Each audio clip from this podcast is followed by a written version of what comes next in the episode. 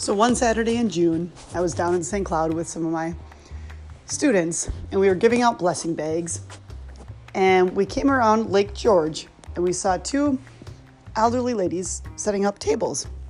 We said, "Hey, what are you gals doing?" And they said, "We're every Saturday from two to three, we set up a table and we make sandwiches and lunches, and we give them out to the homeless people." And I said, "Oh, we have blessing bags and flowers. Would you mind if we gave those out right here too?" She said, "Yes, yes, of course." These two elderly ladies, the lady in charge is Susie. Every Saturday since COVID hit, so the last year and a half, Susie and her friend go to Lake George from 2 to 3 and give out lunches and food and clothes and different things to about anywhere from 10 to 40 homeless people. Get that come through there. So a couple weeks later, I went with my three children and brought some water bottles and different things um, that I had in my cupboard, that the ones that people could keep, and and gave those out.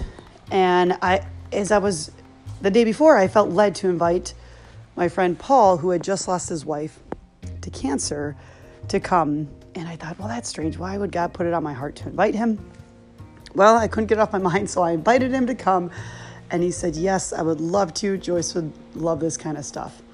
So we came down, and he was really touched by Susie and her organization and touched by the children, how much they loved helping the homeless.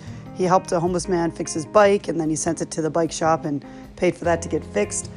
And he was just really touched by the the one hour the one hour down there.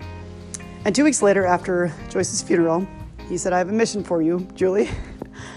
and he said, I have some money from Joyce's memorial and I want to give some to different organizations, and I want to give $1,000 to Susie and her Homeless Helping Homeless organization.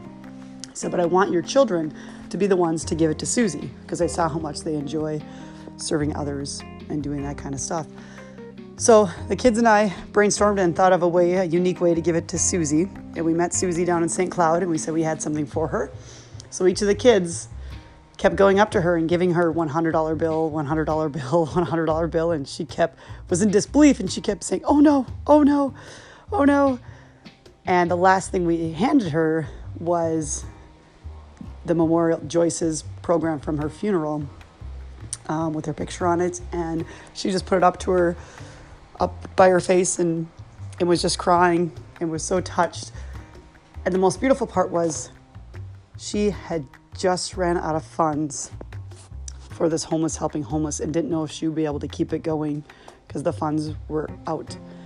And I just love how God provides and the beautiful chain reaction of, of serving others and how God works through tragedy. Romans 8 28, we know that all things work for good for those who love God, who are called according to his purposes.